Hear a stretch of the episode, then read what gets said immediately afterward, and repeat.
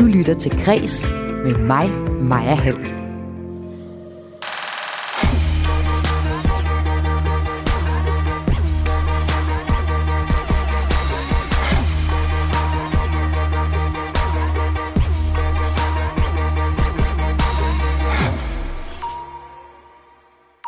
Skuespiller Nicolas Cage har lavet en dokumentar om bandeordets historie. Forfatter og sovnepræst viser her i kreds, hvad vi sprogligt kan lære af at kende ordenes betydning, og han understreger, hvorfor konfirmander skal lære at bande.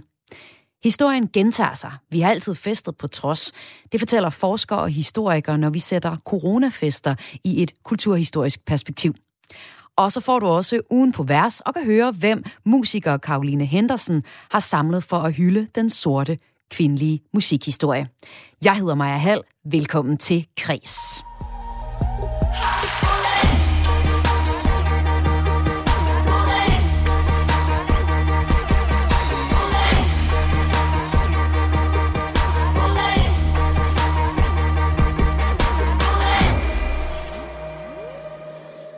Og allerførst her i programmet, der skal det handle om Netflix-serien History of Swear Words.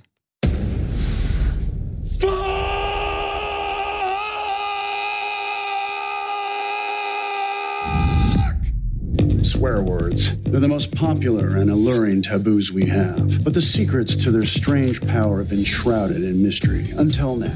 Join me on a journey through the history, evolution, and cultural impact of swear words.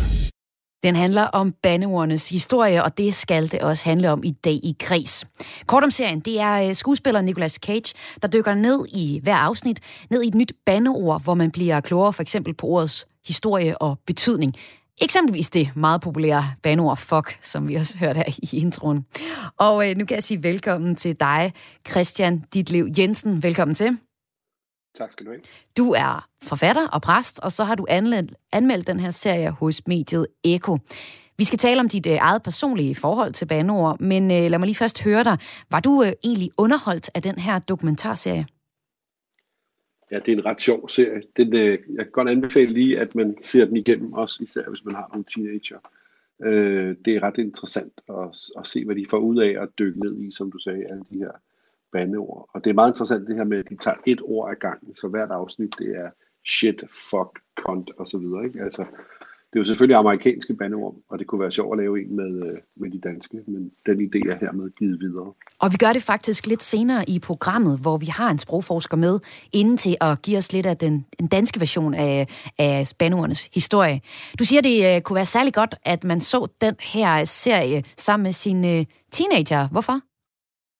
Jamen, jeg lærte engang, jeg har faktisk øh, arbejdet på et tidspunkt på den store danske encyklopædi, hvor jeg sad og lavede etymologier, og det betyder jo sproghistorie.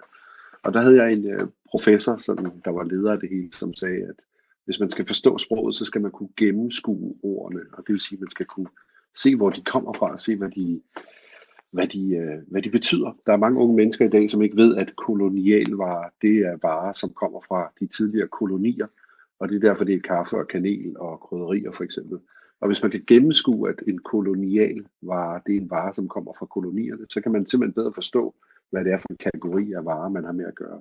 Og på samme måde, hvis man hele tiden går rundt og siger, fuck, fuck, fuck, fuck, fuck, fuck, som de unge gør hele tiden, så er det jo meget godt at vide, at, øh, at det er et ord, som oprindeligt kommer fra svensk, øh, og betyder at slå, øh, og at det, og det er også måske godt for dem at vide, at alle de ord, som de bruger om samleje på forskellige måder, altså knippe og fuck og knalde og alle de der ord, alle sammen er nogen, som har noget at gøre med mænds vold imod kvinder, altså at man knækker nakken på nogen, eller slår nogen, eller i den stil. Det er sådan nogle øh, slangord og bandeord, som, som øh, vikingerne fandt på, fordi de nakkede nogle kvinder, som man også siger, når man går i byen. Ikke? Øh, det, Nogen siger i hvert fald, og det gør måske dine siger, ja. konfirmander for eksempel.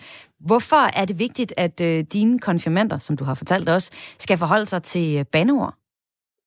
Jamen, fordi jeg synes, det er meget sjovt at starte med, hver gang jeg får et nyt hold konfirmander, og spørge dem, må man bande, når man går til præst? Så bliver de sådan helt mærkelige og stille og underligt til, til mode. Og det er jo ret sjovt, for man har lige stået og hørt dem sige, det er fucking din cykel, og flytter din fede idiot, og altså alle mulige grove ting, de går og siger.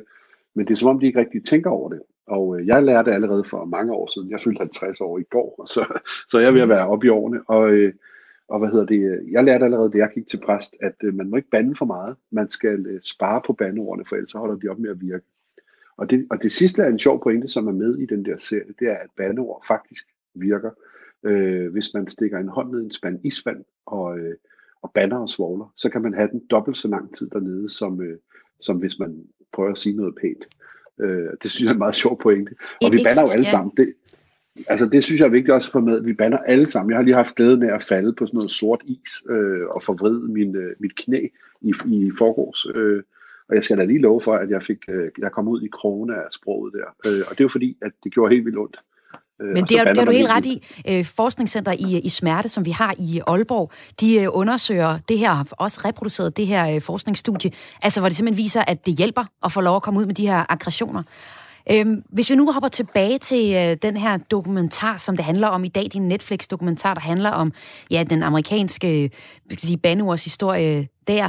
Øhm, så, så mener du, at man godt kan lære noget af serien, at man blandt andet kan lære noget om ordenes oprindelse. Og lad os lige høre et eksempel på det her.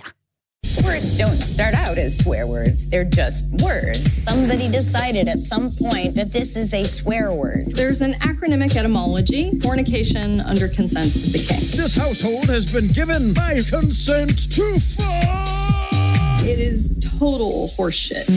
Ja, vi skal ikke oversætte det hele detaljer, men kan du prøve at forklare, hvad er det, de kommer ind på her? Det, de kommer ind på her, det er i sig selv et spændende fænomen. Det hedder en folkeetymologi, og det er sådan en historie, man laver om, om, om ord, øh, som er sådan, bliver populære. Og den her historie, det er sådan en, der er meget populær i engelsktalende lande, at ordet fuck, det skulle komme af fornication under consent of the king. Og det skulle være sådan en form, for det betyder, hvis man oversætter det, hår øh, med kongens billigelse og hvad hedder det, eller man kan også sige samkvem, seksuelt samkvem med kongens billigelse. Og det skulle være en eller anden form for tilladelse, man i gamle dage fik samtidig med, at man blev videt i kirken, at fra nu af kunne man så gå i seng med sin kone eller sin mand. Øh, og det er en fantastisk god historie. Så god. Den er bare, den er bare forkert, ja. øh, fordi det har ingenting på sig. Øh, og det kender man godt på, øh, Altså, da jeg sidder og arbejdede med de der etymologier, der kan jeg huske, at vi havde en om, om marcipan, som der, var, der findes en fantastisk historie om, at marcipan kommer fra Markospladsen i, øh, i Venedig, og der lå en bager, som lavede nogle fantastiske øh, sukkervarer, og en af dem, det var øh, brød parne fra Markospladsen, Marco Parne, som blev til marcipan. Mm den sande historie er, at det er et arabisk ord, og ingen ved rigtigt, hvor det kommer fra. Ja, men, men altså, anden, irriterende, ikke? Det er meget bedre med den historie. ja, præcis.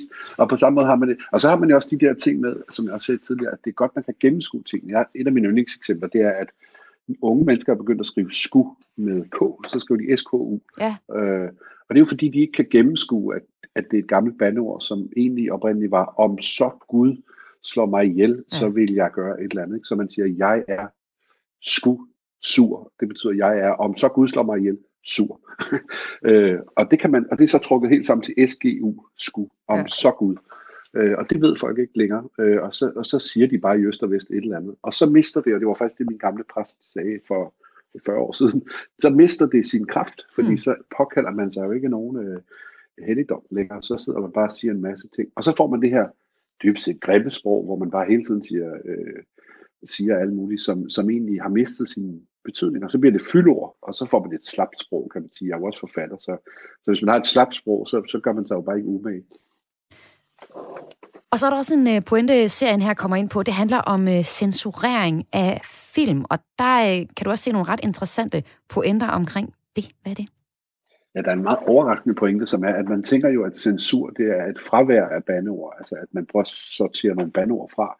I Amerika, der siger man bip, hvis man siger et eller andet man ikke må sige, så siger man fuck, så bliver der sat sådan et bip ind, mm. så man siger, uh, you are uh, bip, uh, et eller andet. Ikke? Uh, og det er bare meget interessant, at i helt gamle dage, da filmen startede, der var man slet ikke bandet på film.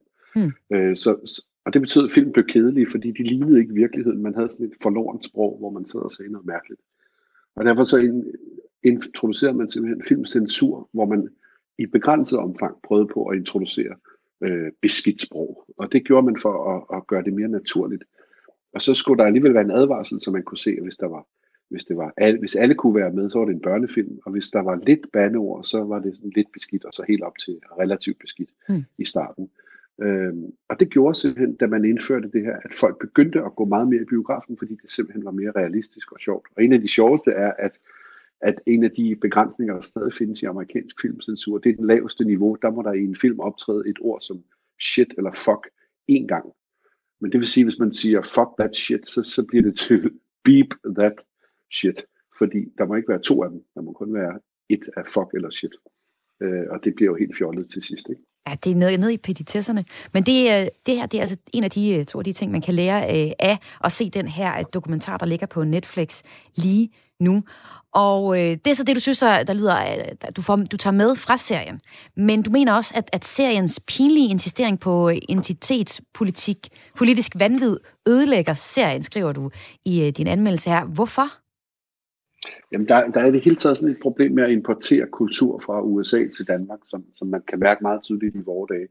Fordi at i USA har man haft sådan et meget stort opgør med for eksempel slaveriet og alle de konsekvenser, det har haft for sorte. Altså at sorte har haft en dårligere rolle i USA, eller haft sværere vilkår, end hvide har haft.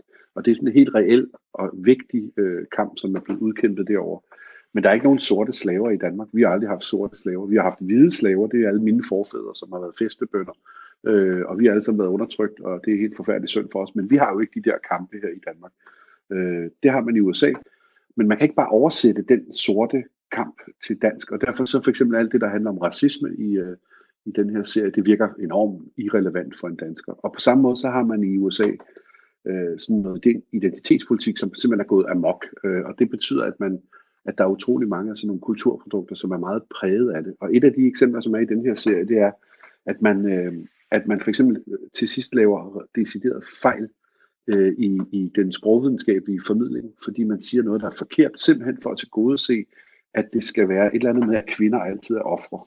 Så når man for eksempel siger, de har en helt, en helt, en helt afsnit, der handler om bitch, altså øh, det som betyder tæve på dansk, men som nok kan oversættes med kælling eller et eller andet. Øh, det, hvad hedder det, øh, der, der gør de det til sådan en pointe, at det er meget nedsættende at være kvinde. Altså ikke bare blive kaldt for en tæve eller en møgkælling, men at være en kvinde i det hele taget. Så hvis en mand bliver kaldt for en kælling, for eksempel hvis han piver under en fodboldkamp, så kan de andre mandlige spillere råbe, du er også bare en kælling, eller du er en, en bitch, vil man sige på engelsk. Så skulle det være nedsættende over for ham, fordi at det er en kvinde, øh, han bliver identificeret med. Øh, fordi det at være kvinde i sig selv er noget dårligt. Men det er faktisk ikke rigtigt. Det er nedsættende at blive kaldt kvinde, fordi det er noget andet end mand. Og derfor er det også nedsættende for en kvinde, for eksempel hvis hun er lesbisk, at man kalder hende for en stodder øh, øh, fordi at man øh, vil nedgøre hende som kvinde. Øh, det er nedgørende at blive kaldt noget, man ikke er, øh, sådan kønsmæssigt. Og der for eksempel, det synes jeg er et eksempel på sådan en meget klar fejl simpelthen i, øh, i øh, den sprogvidenskabelige formidling. Det er simpelthen ikke rigtigt, hvad de siger. Og der er flere sådan nogle eksempler i serien på, at de ligesom fordrejer tingene lidt, fordi man sådan for enhver pris skal gøre det til noget kønspolitisk. Og når man er interesseret i sprog, så er det simpelthen bare kedeligt, fordi det er meget mere interessant at få at vide, Øh, øh, hvorfor, hvorfor er det egentlig lige præcis, at det her ord har den her funktion osv. Og, og langt hen ad vejen er serien ret god til det, synes jeg. Øh, der er mange pointer, som er, som er fine. Men nogle gange går det simpelthen lidt for vidt, og der kan man mærke, at, at vi, ikke nå, vi er ikke nået dertil, hvor det er i USA, hvor, hvor man for eksempel, altså, øh, altså hvor man ikke engang i en videnskabelig sammenhæng må bruge ordet næger, hvis man vil sige, hvorfor er næger nedsættende for eksempel. Den sætning må man slet ikke sige på et amerikansk universitet længere. Så, så, så man kan mærke den der forskel. Så når du øh, går ind på Netflix, hvis du vil det altså, og ser øh, serien History of Swear Words, eller på dansk bandeordenes historie, så øh, skal du, som du skal med alt, lige øh, have lidt øh, kritisk briller, et par kritiske briller på, øh, når du ser den. Tak fordi, at øh, du var med her, forfatter og sovnepræst Christian Ditlev Jensen. Det var så lidt. Senere i programmet, så taler jeg med sprogforsker forsker Michael Ejstrup, som mener, at danske bandeord skal ud af skammekrogen og ind i sproget.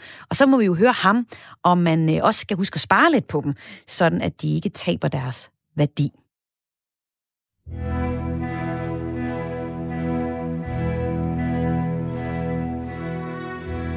Inden vi vender tilbage til dagens tema om bandeord på foranledning af en amerikansk dokumentar, så ser vi på det i det danske perspektiv, jamen øh, så får du lige en uh, tur rundt i uh, kulturnyhederne fra i dag.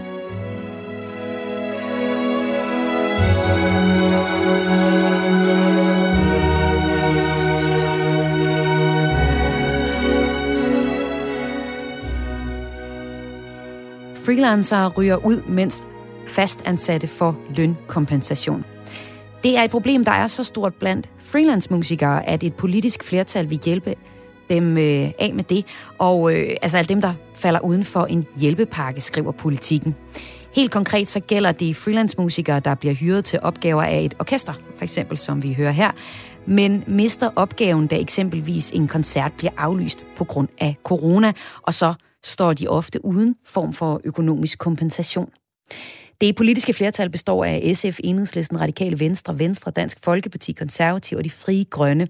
Og alle de her partier, de vil altså se på, hvordan man kan løse problemet, og eventuelt få justeret på hjælpepakkerne til orkestrene, sådan der er plads til hele produktionen, og dermed også freelancerne.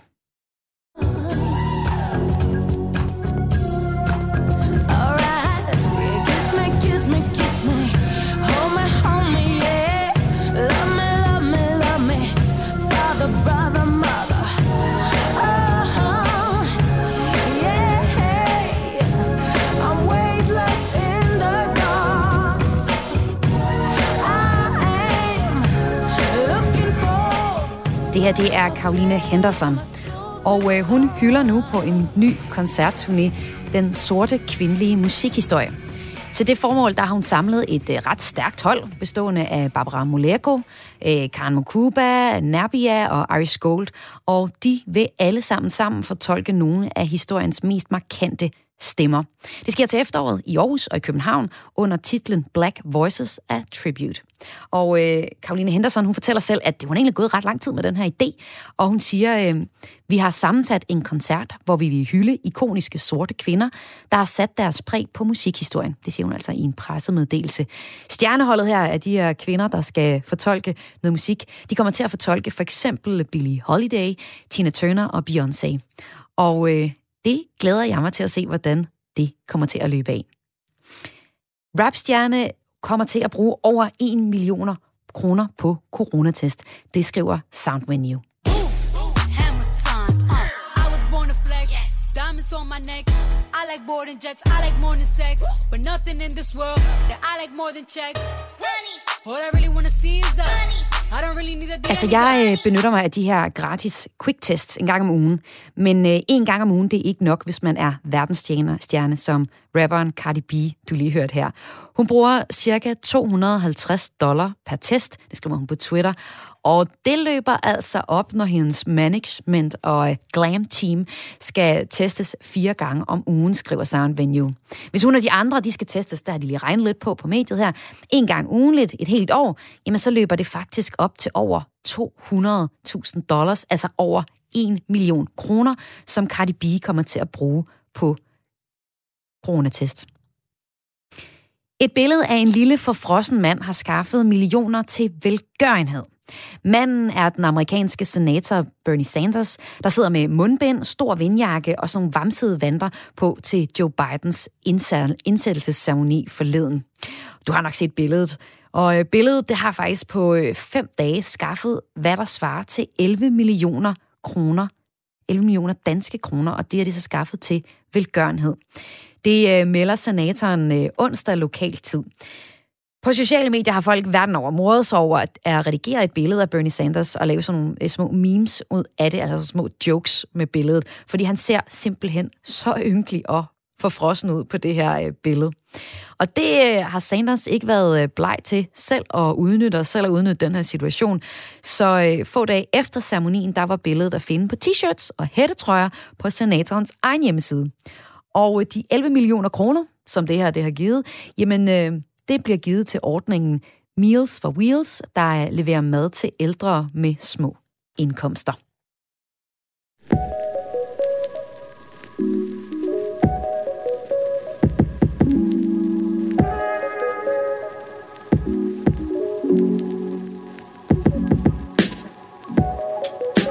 Mit navn er Karoline Kjær Hansen.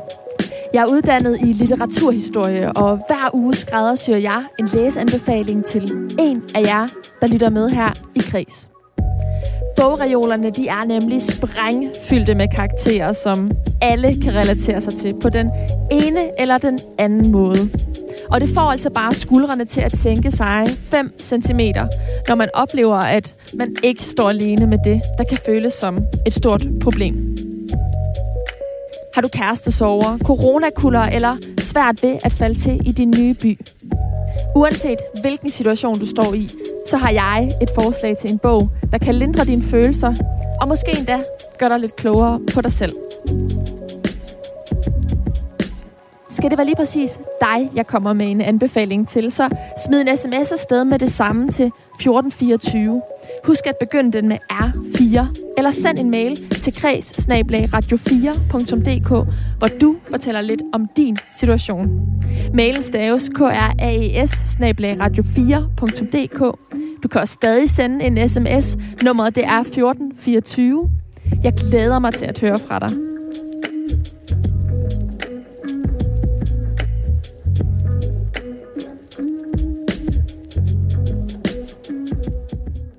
Historien gentager sig.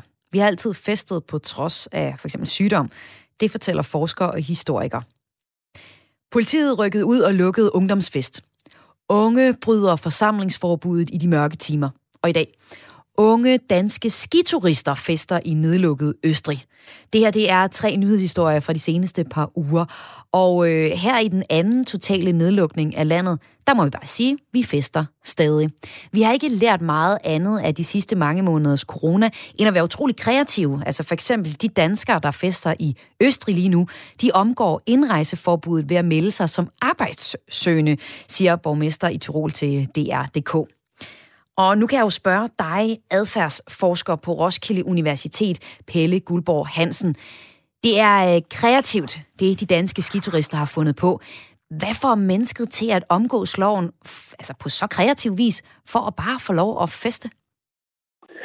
Jamen altså, nu tror jeg, at man skal i hvert fald for adfærdsforskning modificere det med, at vi altid har festet til alle tider. Hvis man leder, så er der selvfølgelig været folk, der har festet altid, men det er ikke i det omfang, som vi har i dansk kultur og i, i, i skandinavisk kultur. Og øh, altså, det der er ved det generelt set for mennesker, uanset om det drejer sig om fest eller slankekur, så hvis der er noget, vi gerne vil, øh, men der er noget, der står i vejen, øh, så er det jo faktisk det, vores hoved er lavet til, det er at finde en vej rundt om, om den forhindring. Også selv når det er det, der står i vejen, det er, det er, det er sund fornuft. Så, så det er jo et spørgsmål om, at der er nogle mennesker i det her tilfælde, der, der er vant til måske at tage på skiferie og have det sjovt, og der er altså nogle af dem her, som ikke har kunnet leve med, at, øh, at det ikke skulle ske i år, og så har de fundet en omvej. Og øh, en kreativ omvej, vil jeg nu sige, øh, en dum omvej, men man kan så også sige, at de her kreative og dumme omveje, dem har dem har vi været gode til før. Du siger ikke altid, men øh, vi har i hvert fald set det tidligere. Og øh, vi skal høre et helt konkret eksempel nu. Det er byhistoriker og inspektør på Københavns Museum, Jakob Ingemann Parby, der har undersøgt, hvordan pesten påvirket københavnerne. Fordi øh, trods myndighedernes forbud, så blev der faktisk øh, festet under pesten, som man ikke kan sammenligne en til en med corona overhovedet, men man kan godt sammenligne noget af det. Og der blev festet i skænkestuen ved Regensen, mens pesten hervede i København i 1711 helt konkret. Det fortalte han, da jeg talte med ham tidligere i dag. Ligesom øh, epidemien i dag, øh, selvom de ikke kan sammenlignes øh, en ting, så var der jo først en stor rædsel. Altså, man var enormt bange for, at man kunne blive syg, og man kunne se, hvor dræbende den var, for festen var jo utrolig dødelig, og man kendte ikke helt til behandlingsmåder og sådan noget, som, som vi gør nu, eller man havde kun begrænsede muligheder for, øh, for at gøre noget, hvis man først fik sygdommen. Øh, så det, man gjorde, det var, at man indførte en masse forskellige karantæneregler og, og måder at isolere de syge på. Øh, blandt andet ved, at man øh, kunne mure folk inde simpelthen i diverse værelser, de var i, eller man kunne i hvert fald sætte et kors på døren, som betød, at en, en ejendom ligesom var i karantæne, og så måtte beboerne simpelthen ikke forlade den i, øh, i fire uger. Øhm, og de kunne få mad ved, at der var nogen, der stillede noget mad udenfor, eller det behejse ikke en kurve. Så det, det gjorde selvfølgelig, at man, øh, man var ret meget nervøs, øh, da de her regler også blev indført. Både var nervøs for at få sygdommen, men også var nervøs for at øh, komme i karantæne.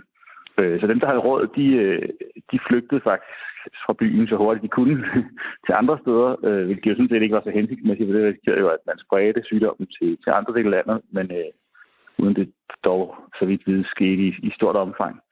Øhm, og dem, der så blev tilbage, der var der jo nogen, der blev utrolig gudsfrygtige og mente, at det her var en slags gudstraf.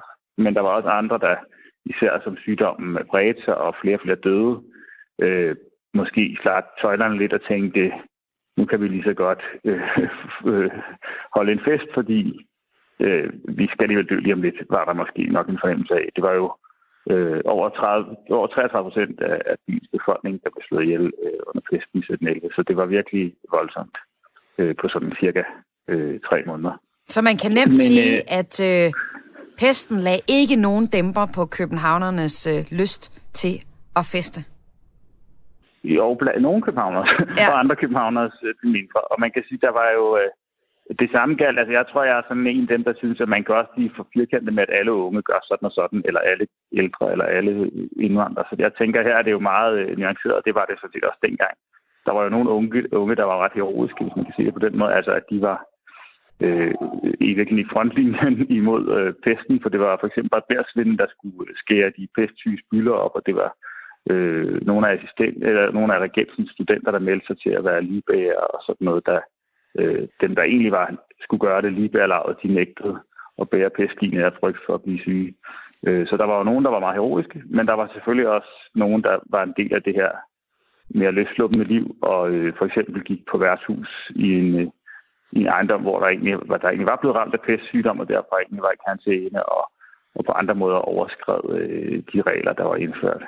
Øh, og det fik selvfølgelig så også dengang, ligesom vi kan høre i dag, forskellige prædikanter og andre til at, øh, at lære os øh, folk fra Sundhedskommissionen til at, at kritisere øh, den adfærd, der ikke var hensigtsmæssig. Øh, sådan kan man vel beskrive det.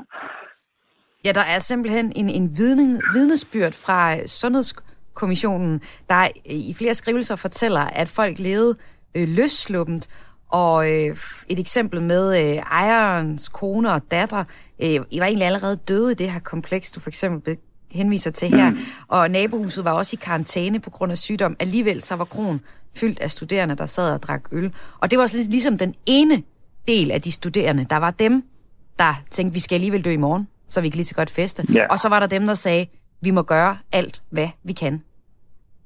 Og det er vel ja, egentlig præcis. præcis det samme, vi ser nu.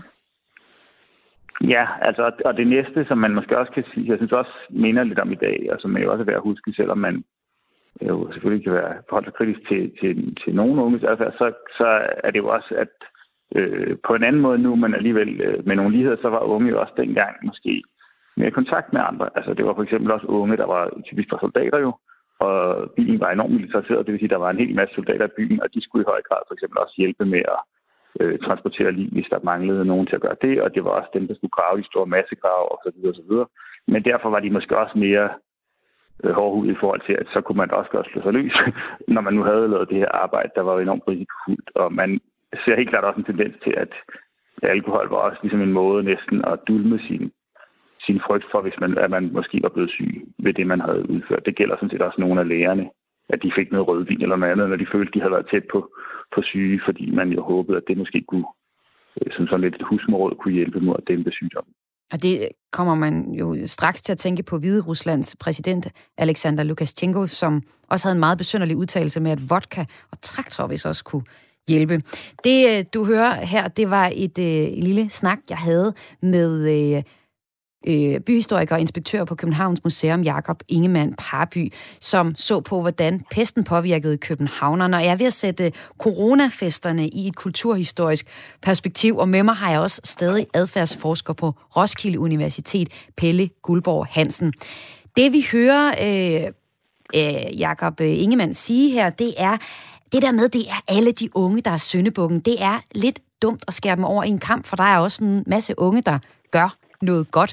Er det et billede, vi kan, du kan genkende i dag, når du ser på, øh, på corona?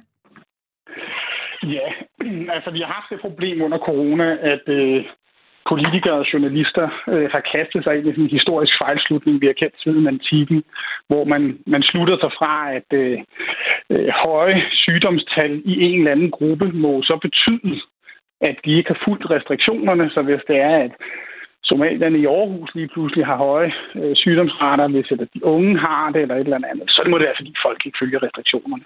Og som han også beskriver her øh, i interviewet, det er jo, at nej, der er mange andre måder og andre grunde til, at man bliver syg på, at man ikke for eksempel følger reglerne og restriktionerne. Der kan være grunden til, at man bor tæt eller et eller andet. Men, men vi har virkelig godt kunne lide at skære folk over en kamp, særligt hvis det ikke er vores egen gruppe. Øhm, så lige så snart det er Vestegnens kommuner, det er de unge eller det er somalierne, så er der en, en, en masse mennesker, der er smadret glade for at lave den her øh, øh, fejlslutning. Men når vi kigger på det reelle billede, så er det nuanceret, og så er det komplekst. Øhm, det vi ved så, og måske også en nøgleord øh, her i, i historien, det er studerende. Øh, fordi det, man øh, hvad hedder det, blandt andet har kigget på meget sociologisk gennem tiden, det er for eksempel det, man, når vi snakker unge og ungdom, at det er sådan et relativt nyt fænomen, der opstår sammen med uddannelsesinstitutionerne. Og den berømte sociolog, øh, hvad hedder det, Pierre Bourdieu, han har sådan et flot citat, der siger, at ungdom, øh, det er, øh, hvad hedder det, rettigheder som en voksen, ansvar som et barn. Så det er sådan en, en fase i livet, vi har, vi har indført i forbindelse med, med uddannelse, hvor man måske ikke føler helt de samme regler gælder for en som, som, som alle andre. Og den her gruppe er jo blevet enormt stor i vores samfund. Og i Danmark så er det eksploderet antallet af folk, der er, er studerende. Og derfor har vi også den her meget kraftige festkultur, der er fulgt med, hvor det er, at man meget giver den øh, gas, fordi man har oceaner tid, ikke? hvor at unge andre steder i verden, øh, i går så en unge, fordi i Danmark der er ungdom blevet sådan noget, man er til man er 35, øh, men altså andre på 25 andre steder i verden, de sidder og passer to børn, og de er altså ikke i byen. Men det har vi ikke i Danmark. Der har vi en kæmpe ungdom, der er ud, udstrukt i, i tid og i antal, øh, og, og det betyder, at selvom det er komplekst, så er der rigtig mange unge, som, som så også øh, selvfølgelig har normalt har været, haft et liv, hvor de festede, og som ikke har det nu. Og øh, man kan sige, det er lille fredag, og hvis øh, vi bliver inviteret til en fest, mig på 30, eller min mor på øh, over 60, øh, hvad gør man så egentlig her til sidst? Jamen altså, så er det jo det fornuftige at sige, øh, nej tak. Ikke? Men der må man bare igen sige, at vi sidder, og selvfølgelig skal man gøre det. Det er jo, det er jo, det er jo sådan en entydigt råd, men altså det, der selvfølgelig ligger i det her også, det er, at der er meget stor forskel på på, på en ung eller gammel, der har børn og familie og får det sociale tilfredshed til hverdag, og så en, øh, en ung person, der sidder alene på et kollegeværelse. Så det bedste, det skulle egentlig være sket for fire dage siden, at man havde planlagt, at, øh, at, øh, torsdag aften og fredag aften, der mødte man måske med nogen øh, inden for sin boble og spillede noget kort. Altså, øh, så var det ikke lige så fristende at tage et eller andet sted hen til, til, til nogen, der inviterede til fest. Der er den øh, opfordring givet videre. Tak fordi du var med her, adfærdsforsker på Roskilde Universitet, Pelle Guldborg Hansen. Selv tak. Og det var altså til en snak om øh, corona i et kulturhistorisk perspektiv. Vi har altid festet, og det har vi altså også på tværs af aldersgrupper. Du lytter til Græs med mig, Maja Hall. Hvem bestemmer, hvad man må sige og hvad man ikke må sige?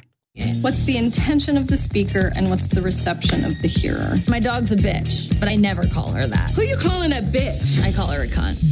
There's something innately human about swearing. More conservative people try and invalidate people they disagree with by like pointing to their language. Parental advisory sticker to me was implicitly racist. Who's deciding these are bad words? Ja, hvem bestemmer, hvad der er de rigtige og de forkerte ord? Her var det en bid af serien på Netflix History of Swear Words, eller på dansk, bandeordenes historie. Og det skal nemlig handle om bandeord igen, som er dagens tema. Og øh, med det, der bliver jeg jo nødt til at have en øh, ekspert, en øh, sprogforsker med mig, og det har jeg derfor inviteret dig, Michael Ejstrup, med. Velkommen til. Tak skal du have. Hvorfor banner vi, Michael? Det har noget med følelser at gøre. Det er næsten ligesom, når vi skriver, så sætter vi med fed tekst nogle gange, og vi sætter streg under noget, vi kursiverer noget, vi skriver noget med versaler, fordi det er ekstraordinært vigtigt, at det her bliver set og hørt på den rigtige måde. Og det er tit vores følelser, som udløser øh, den her måde at på mundtlig sprog at understrege ved at bande. Er de vigtige? Ja, det synes jeg, fordi det er vigtigt for mennesker, og det, vores sprog er beregnet til, at vi blandt andet kan udtrykke følelser. Så vi er nødt til at kunne sætte streg under på en eller anden måde. Og så hørte vi tidligere i programmet, da vi havde en præst med i studiet, at man skulle heller ikke bruge banordene for meget, fordi så tabte de deres værdi. Hvad mener du om det? Det er jeg faktisk fuldstændig enig med den præst i, at det gør de. Det svarer til, at vi ser en tekst, hvor alt er skrevet med versaler og streget under og fedt og så videre, hvor man sidder og tænker, hold da op, det kan jeg næsten ikke læse. Jeg gider faktisk ikke at læse det, fordi det er helt umuligt at have med at gøre. Og det er det samme, når folk banner for hver andet ord, så bliver man også træt af det, fordi så fylder det for meget, så har det ikke længere den effekt, det skal have, nemlig at strege det vigtige under og lade det andet gå i baggrunden. Så Michael Ejstrup, hvornår er det okay at bande? Det er jo, når der sker noget, som vi synes, det her, det må jeg simpelthen bare fortælle, at det er rigtig godt, rigtig skidt, noget jeg vil understrege. Jeg slår mig over fingeren med en hammer og siger, af for saten, fordi de gjorde meget mere ondt, end jeg havde forventet. Eller jeg taber min lever på steg på gulvet, og den ender for 99. 20. gang med lever på stegen nedad i rygeluven, og så siger jeg, fuck, for ligesom at understrege, at det er mere end almindelig træt af det her. Jeg havde den her samtale med en uh, sportskommentator, der havde fået en reprimande om, at han ikke uh, måtte råbe banord, når uh, der skete noget, uh, han ikke synes var så uh, fedt i den uh, sportskamp, som han kommenterede. Og hvor jeg sagde til ham, at hvis man ikke kan lade være, så må man det godt. Må man ikke det? Hvad synes du om jo. det? Banord i radioen? Det, Så jeg er helt enig i, at det må man gerne, men det er jo mit synspunkt. Og der er jo nogle mennesker, der har det anderledes med det, som synes, at der er noget forkert i at bande. Og det er ofte nogen, der har en lidt dogmatisk opfattelse af, hvad det er, man gør, når man banner. hvis man siger for helvede. At så påkalder man en ond magt, eller hvis man siger af for saten, så påkalder man sig en ond magt. Øh, det er jeg så ikke sikker på, at de har ret i, fordi de er afsvækket, de her bandeord i dag. De betyder bare, at jeg vil understrege, at det her det er altså værre, end jeg kan lide. Øhm, så intentionen fra talerens side er ikke at påkalde en ond magt, men hvis de bliver opfattet sådan hos lytteren, så er det jo selvfølgelig skidt. Og hvem af de to kan så bestemme, hvad der må foregå? Der har vi jo allerede i gang i en lille krig her. Ja, og jeg tænker så også nogle gange, fordi jeg modtager af til de her øh, sms'er eller mails, hvor folk siger, ej, du bandet, og det lyder simpelthen så træls i radioen. Og jeg tænker måske, at det lyder endnu mere voldsomt, når man hører det i bilradioen, end hvis jeg bare øh, kom til at sige det til min kæreste. Det tror jeg. Der er altid en, en kommunikationsting, hvor det der medie, man bruger, det enten svækker eller forstærker. Fordi hvis man skriver fanden til mig på papir, så ser det altså også voldsommere ud, end hvis jeg bare siger, at det gider jeg fandme ikke at høre mere om det der. Så bliver det det medie, jeg bruger, nemlig almindeligt talesprog, der forsvinder ud i verdensrummet på få millisekunder. Så er det bare væk, og man kan ikke se det, høre det mere, det er bare væk. Radioen er et andet medie, og der, det booster det, der bliver sagt. Og du nævnte før for helvede. Lad os prøve at tage det ord. Hvor stammer det fra? Jamen, øh, det stammer fra gammel tid, hvor vi jo nærmest i alle kulturer og alle egne af hele verden har haft et eller andet sted, som man anså for at være der, hvor det onde hører til. Øh, og når man ser for helvede, så henfører man noget til at hænge sammen med det der meget onde sted, hvor man jo nærmest påkalder sig det, som skal komme og ramme den, man måske skælder ud over.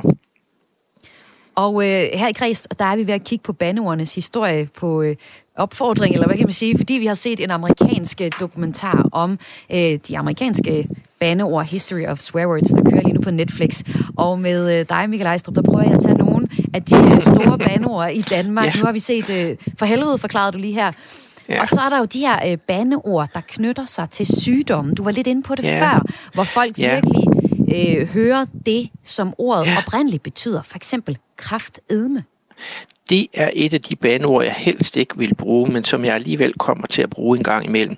Fordi det, det betyder jo sådan set, at vi har en ønskeform på dansk, der hedder længe leve dronning Margrethe. Så ønsker vi, hun må leve længe.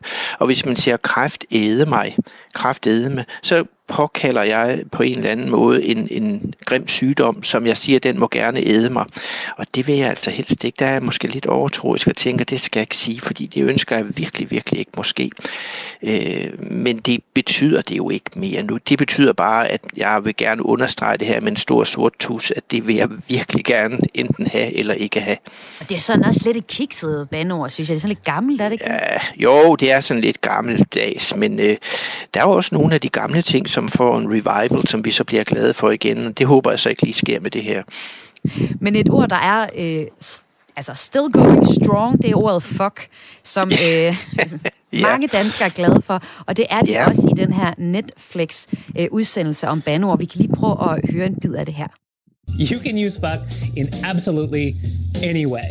I took you out the fucking house! We say fuck all the time. What the fuck? You little fucker. It could be a good thing, little cheeky little fuck. Can be used in compound nouns like fuckhead and fuckwit. When something's really impressive, you go, fuck. If you use it one way, you can offend people. Fuck you, Jack! If you use it another way, you can make friends and influence people. Fuck yes! Altså, man kan ligesom både sige fuck you, og man kan sige fuck yes. Det kan virkelig bruges bredt, det ord. Hvordan det bruger vi det herhjemme, Michael Eisler? Altså, vi har bare hugget lyden fra øh, de amerikansk engelsktalende lande, øh, og et sprogtegn, det bliver sådan lidt bøvlet nu, fordi sprogtegn består som regel af, det består af to ting, nemlig noget lyd, og det, det refererer til. Øh, og det, det, altså hvis jeg siger hest, så er der noget lyd, og så refererer det til et særligt dyr. Og hvis jeg siger fuck, øh, så har vi hugget lyden, men det, det refererer til på engelsk og amerikansk, det har vi ikke taget med.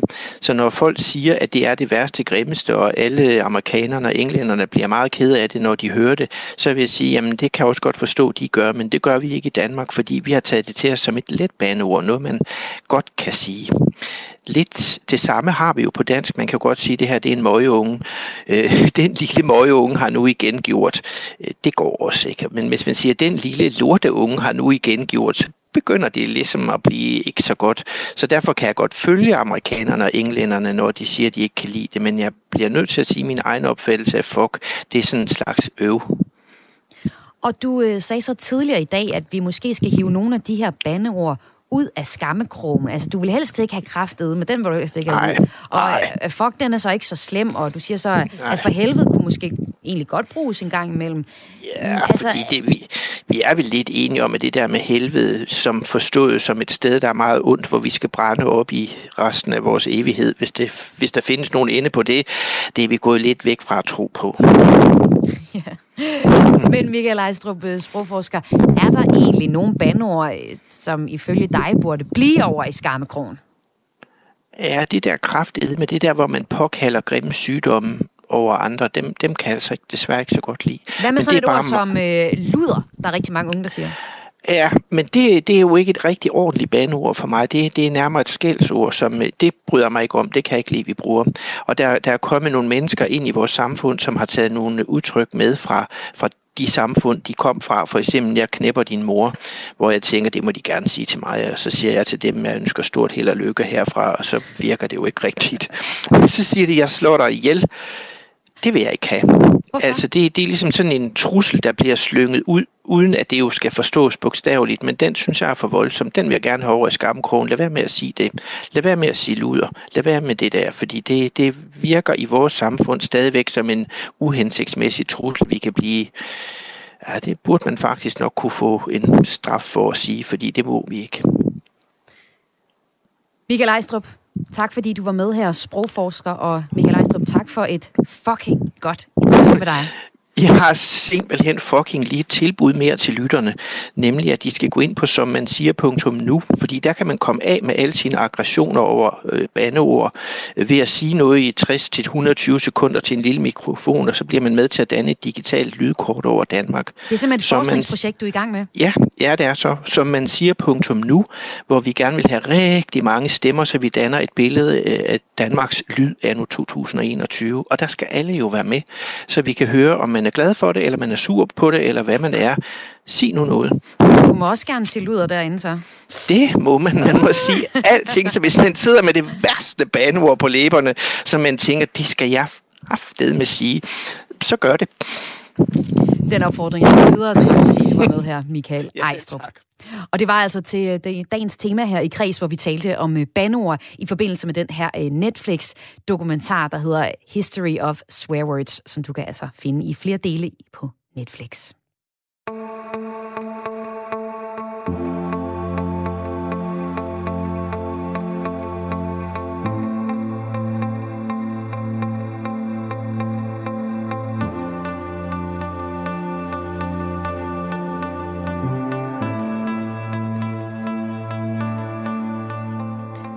Er virkelig mange øh, breaking bjælker hver dag på min computer.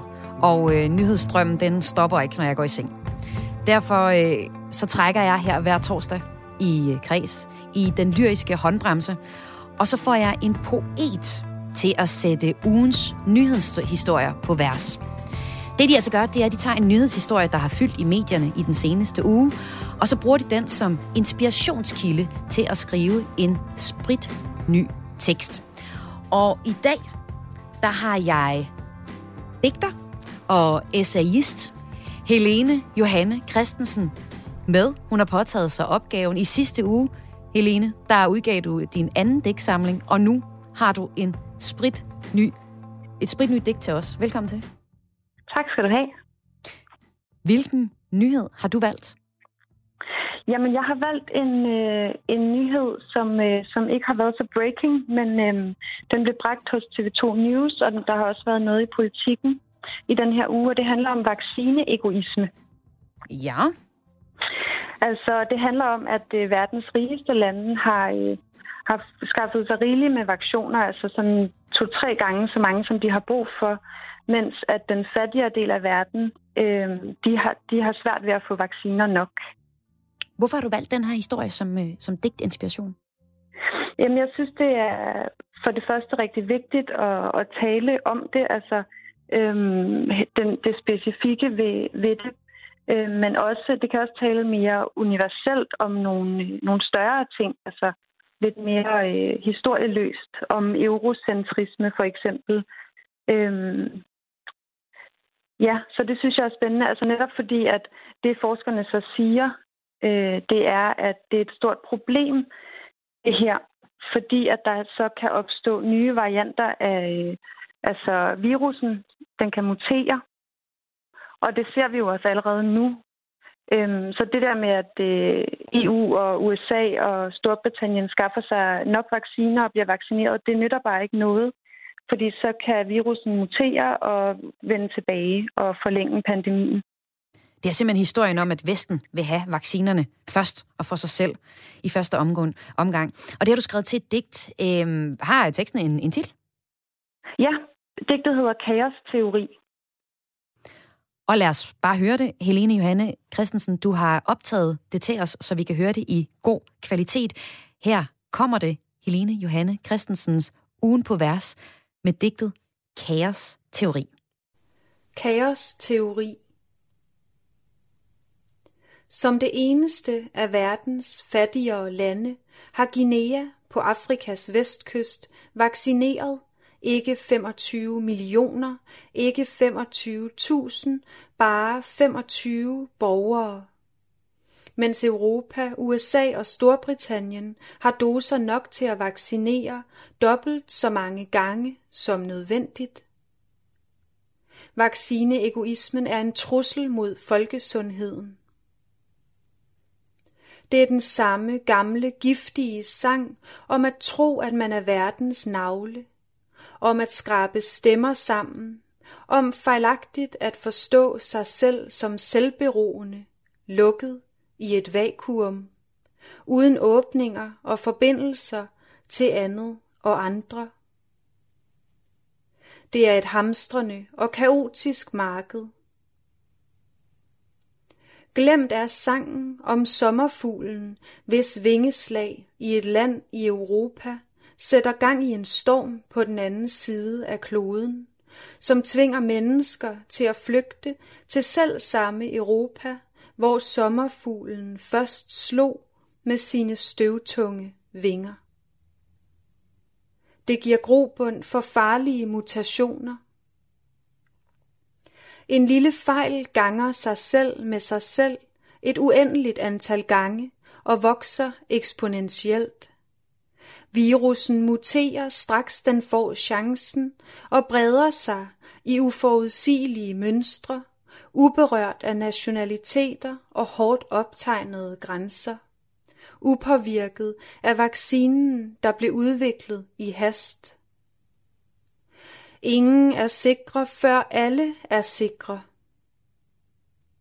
Det er nu, vi skal begynde at råbe med flere milliarder stemmer, så vi ikke glemmer, så vi kan se forbi vores egne blinde vinkler.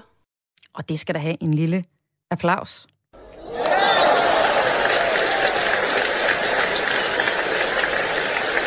Og dig, der lytter med, bare roligt. Vi har ikke nogen mennesker i studiet. Det er optaget på forhånd, klapsalven her, men jeg synes alligevel, at du skulle have den. Helene Johanne Christensen, på digtet her, øh, Kaosteori, valgte du at kalde det, skrevet på en nyhedshistorie fra TV2, der hedder Vestens vaccineegoisme er en trussel mod folkesundheden. Digtet fokuserer på, at vi alle sammen er forbundet. Og ja. øh, du bruger det her eksempel med, at en sommerfugls vingeslag kan give en storm. Hvad mener du med det? Jamen, det er jo netop kaosteorien, øh, som er en matematisk teori, som man også bruger inden for fysik og mange andre øh, dele af videnskaberne. Men øh, sommerfugleffekten, det er netop, at en lille variation, en lille handling, kan have helt uoverskuelige konsekvenser og påvirke meget øh, længere væk og på alle mulige måder, som vi slet ikke kan, kan regne ud. Altså det er det kaotiske element i det. Og i det her eksempel bruger du til at beskrive problemet ved, at Vesten øh, tager vaccinationerne, hvor at nogle andre lande, fattigere lande, ikke øh, får mere end, jeg tror det er Guinea, du har et eksempel med, med 25, er blevet vaccineret. Ja, lige præcis. Altså, at øh, altså, det handler om, hvilken, øh, altså, hvilke konsekvenser det har, øh, den egoisme, der er øh, omkring vaccinerne nu. Altså, hvis vi ikke sørger for at få vaccineret alle, så kan det nemlig have helt uoverskuelige konsekvenser med de her nye mutationer, som også ligesom kan, øh, kan blive øh, immune over for, øh, for den allerede udviklede vaccination. Og Helene Johanne Christensen, du er, er digter og har jo så i denne uge, ugens på vers, der er du vores poet her i Kreds. Men du er også aktuel med digtsamlingen Sammenfald, som øh, udkom for nylig. Hvordan mm. har arbejdet med øh, opgaverne her, altså hvor du har skrevet en, en hurtigt, et hurtigt digt, gætter jeg på, øh, adskilt sig fra arbejdet med digtsamlingen, der altså har den her titel Sammenfald? Ja, altså øhm, på en måde har det, det har selvfølgelig gået meget øh, hurtigere og har været, øh, det er blevet meget mindre redigeret mm. øh, end digtene i min, øh, i min nye bog. Men, øh, men på en måde har selve skriveprocessen også mindet lidt om nogle af digtene i sammenfald. Hvordan det? Hvor jeg også arbejder, jamen, hvor jeg også arbejder meget med historisk stof, altså med virkeligheden, og, øh, og også trækker på videnskab af forskellige art. Så det handler om at researche rigtig, rigtig meget og sætte mig ind i en masse ting, og så øh, ligesom lade det gå igennem mig, og, øh, og så tilføje øh, sansninger og billeder, og, og ligesom arbejde med det poetisk, samtidig med, at jeg bruger mit intellekt. Hvordan gør du det eksempelvis i sammenfald? Jamen, det gør jeg i nogle af, af digtene i, ja, i flere af afsnittene, men blandt andet i det afsnit, der hedder Mimicry, Mørkedans og Mellemrum, Øhm, for eksempel i et digt, som er meget, øh, som er aktuelt, øh, det der hedder resonans, hvor jeg arbejder med øh, flere ting. For det første flagermusen, mm. øhm, og også med sygdommen, altså faktisk virusen. Øhm, øh, og ligesom sætter de, forbinder de to, og så arbejder med videnskab i form af ekolokalisering, som er den måde flagermusen, øh, hvad skal man sige, navigerer i verden på. Øh, og så ligesom forbinde de her ting, se hvilke sammenfald der er øh, mellem dem, øh, og få det omskrevet til også en, altså få min egen personlige erfaring ind i det også samtidig. Hvorfor synes du, det er interessant at arbejde på den her måde, hvor du ja, researcher en masse på et konkret emne, og så skriver det om til digt? Jamen, det synes jeg, der, der er mange grunde til. Altså, øhm, Ja, fordi det både handler om, at jeg synes, at verden er vildt spændende. Altså, jeg synes, at alle mulige opdagelser inden for videnskaben og øh, altså andre dyrs erfaringsmåder er vildt spændende. Øhm, men også fordi, at i videnskaben, så, har, så findes der så mange bevægelser og billeder og fænomener, som ligesom kan bruges nærmest som en bevægelse igennem et digt. Altså man kan ligesom bruge kaosteorien, netop det der uforudsigelige, øh, Øh, den bevægelse, at noget starter, men så har det flere forskellige øh, konsekvenser. Det har jeg også brugt i et andet digt i samlingen, Hændelsesforløb. Altså så ligesom oversætte nogle af de øh, bevægelser, der findes inden for videnskaben til øh, form. Og bare lige kort til sidst, Helene Johanne Christensen. Hvad håber du på, at øh, modtagerne får ud af din digtsamling Sammenfald? Åh, øhm, jeg håber, de får noget, øh, noget forskelligt ud af den alle sammen. Mm. Øhm, men jeg håber da, altså det, den handler rigtig meget om for mig, det er, at jeg vil gerne have, at den afslører forbindelser og, og fortæller, øh, og, og hvad skal man sige, gør det sandsligt, at vi er forbundet. Altså at, øh, at alle fænomener og, øh, og alt i verden i virkeligheden er forbundet på alle mulige måder og påvirker hinanden hele tiden. Helt sikkert. Jeg glæder mig til at læse den. Tak fordi du var med her, Helene Johanne Christensen. Tak Digter, for invitationen. Digter og aktuel med digtsamlingen Sammenfald, og altså også med i denne ugens Ugen på Vers her i Kreds. Kreds er slut for i dag. Det var lavet med Lene Grønborg Poulsen og Karoline Kjær Hansen i redaktionen. Mit navn er Maja Hall, og jeg er tilbage i morgen med en fredags Kreds.